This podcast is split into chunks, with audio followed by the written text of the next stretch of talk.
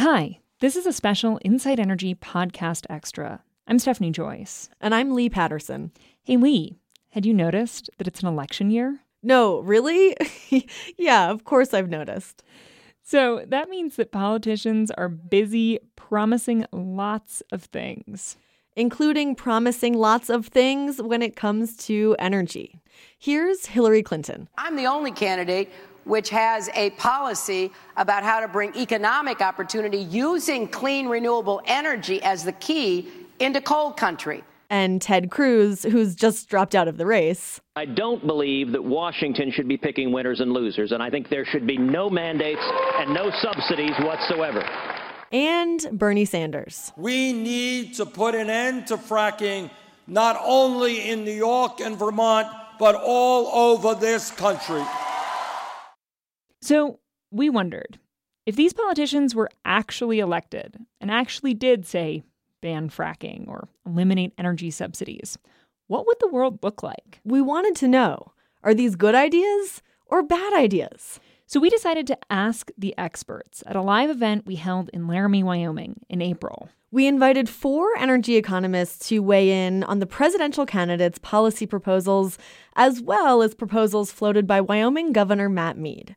Rob Godby and Chuck Mason joined us from the University of Wyoming, Ian Lange from the Colorado School of Mines, and Tim Fitzgerald all the way from Texas. The rules were simple agree, disagree, why or why not. Sounds simple enough.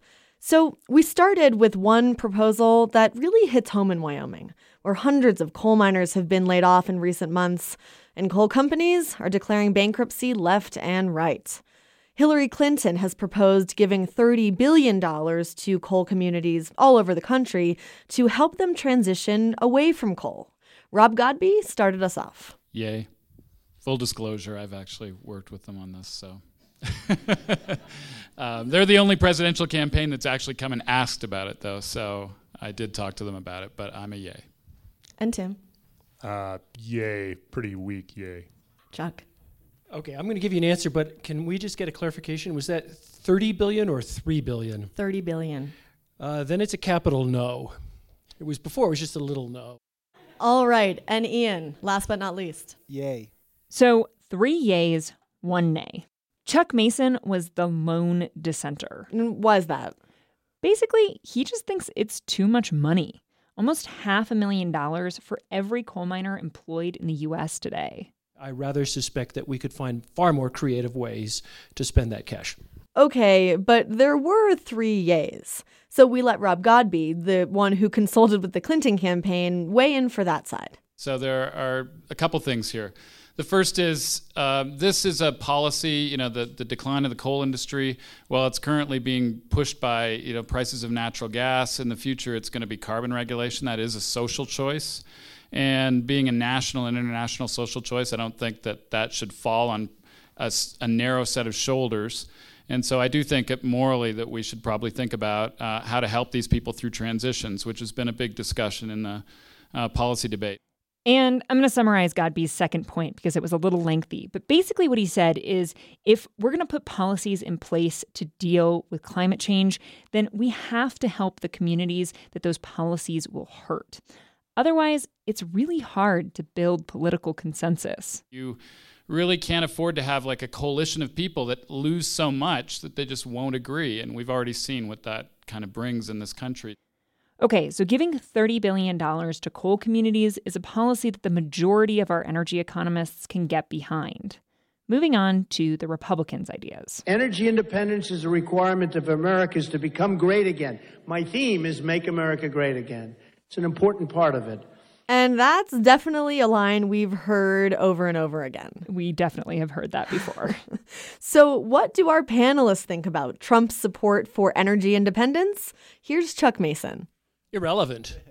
But that would be, oh, we're on TV. I better not say this. No. Um, you know, every president since Nixon has said this, but it's, it's a myth. That's a nay? A big time. Our other economists agreed. Energy independence makes for a good soundbite. But not good policy. It's just an international market, and worrying about having stuff only produced from within our borders is just a fallacy. So, no go on energy independence. Let's keep rolling with a couple of quick hits. What do you got, Lee? Right. So, Stephanie, there were a few things our economists all agreed on. Number one Bernie Sanders' proposal to tax carbon. Every economist in the room is going to say yay. Uh, yep. That's exactly what happened. Yeah. So, just about every economist in the world agrees that a carbon tax is a good idea. Under a carbon tax, fossil fuel producers pay a price on every ton of carbon their product is going to release. And so the result is that coal and oil and gas get more expensive, people consume less, and carbon emissions decline. Sounds like a simple idea. It sounds like a really simple idea, and it is, economically speaking. But so far, it's been politically toxic. Well, maybe that's because it's called a tax. Yeah, that probably doesn't help things. Okay, so our economists love carbon taxes. What else? Let's stick with Sanders for a second. He has said this on more than one occasion. I do not support fracking. You're throwing the baby out with the bathwater. So that's Ian Lange from the Colorado School of Mines. He and the other three economists agreed that banning fracking would be a bad idea. His basic argument was the negative impacts of fracking are local, but the benefits from more natural gas production are national. Rob Godby jumped in to elaborate. Certainly, there are significant costs to local areas, but we can work out the, the techniques necessary, the regulation to make that to mitigate those problems. And at the same time, you know, it's natural gas that's kept electricity pricing low, and that's probably what's going to bridge us to, if we want a, a carbon reduced future, that gets us there without really uh, worrying about the reliability of our grid. So I'm definitely a nay. Sanders' vow to ban fracking got a resounding no. A big fat no. From all of our energy economists. So, Lee, was there anything else that they agreed on? Yeah, so I asked our panelists about Wyoming Governor Matt Mead's proposal to double down on coal. Obviously, deciding what that means requires some interpretation, but they all agreed that from a variety of angles, it's probably a bad idea. Chuck Mason argued that if Wyoming is going to double down on any fossil fuel, it should double down on natural gas and the pipelines to transport it.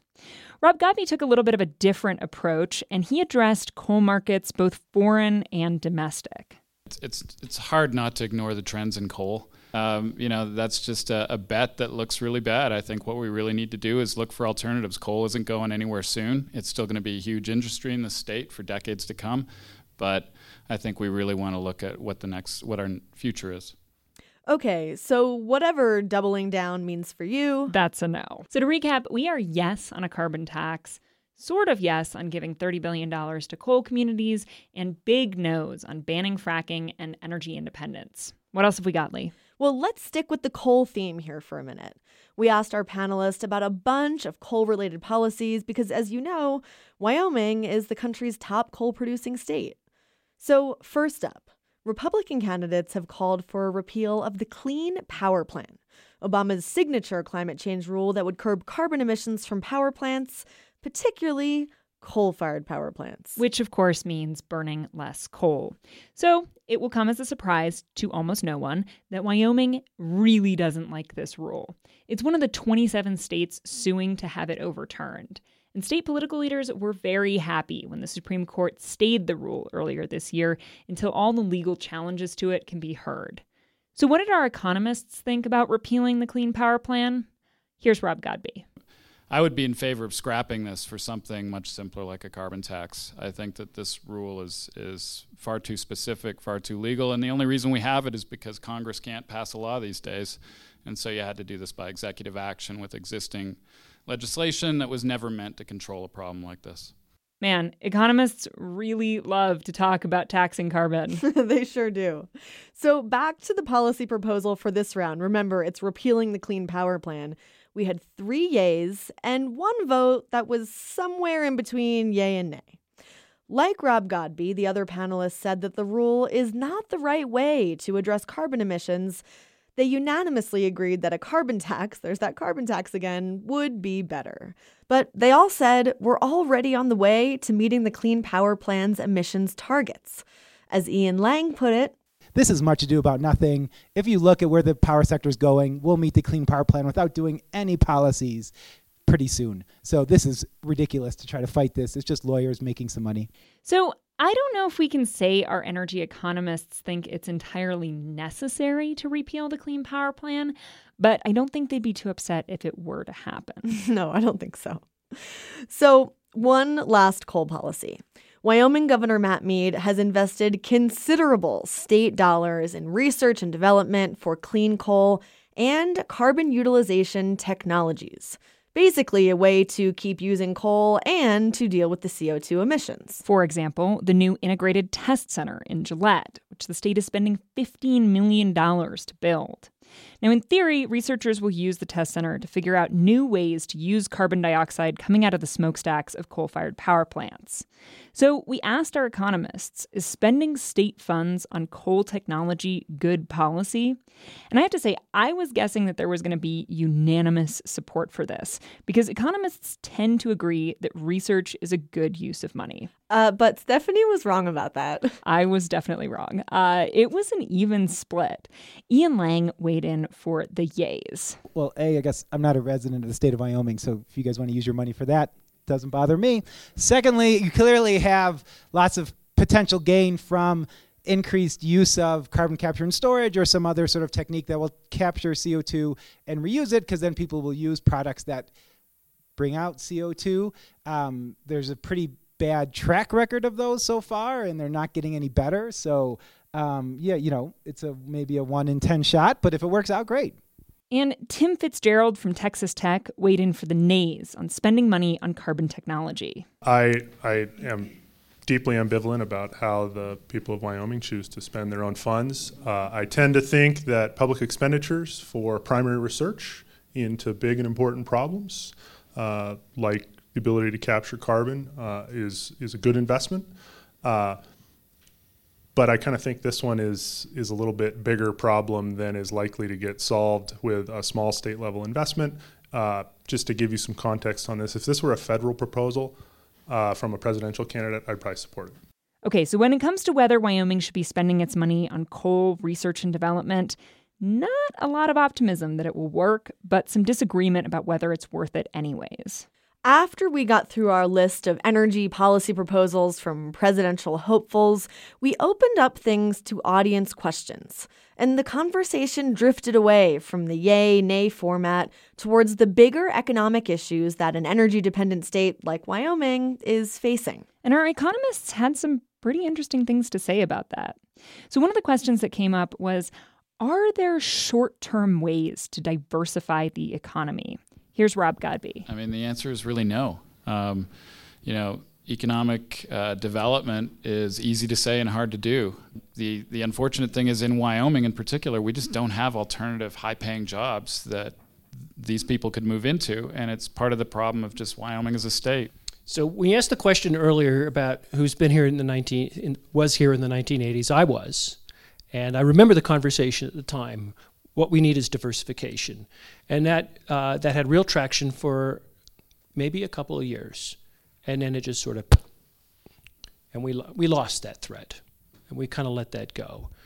Basically, what we need to find are things that aren't highly correlated with energy markets. And then there were some interesting comparisons to how another region, the Pacific Northwest, diversified its economy during times of change. I was on sabbatical in, uh, at Oregon State, Corvallis, many years ago, right about the time the spotted owl phenomenon was taking root, and lots of loggers in western Oregon were out of work like that. And it was a pretty similar sort of a phenomenon. And the way that Oregon dealt with that was they found a way to get those individuals who had been displaced into alternative training. So they subsidized education at junior colleges and at the four year institutions within within the state. It's not a short term patch. It's not going to happen within the next few months, but it's a solution. It's a way forward that offers a ray of hope where, frankly, I suspect right now there's not much sun shining. Tim Fitzgerald agreed. Along the point of, of the loggers in the Northwest, I mean, I, I came from the Northwest and remember that time fairly vividly.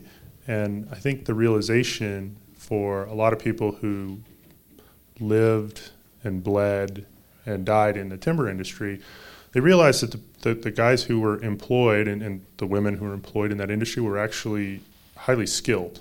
and they just had to kind of get out of the mentality of being in the timber industry and then think about ways to apply their talents elsewhere.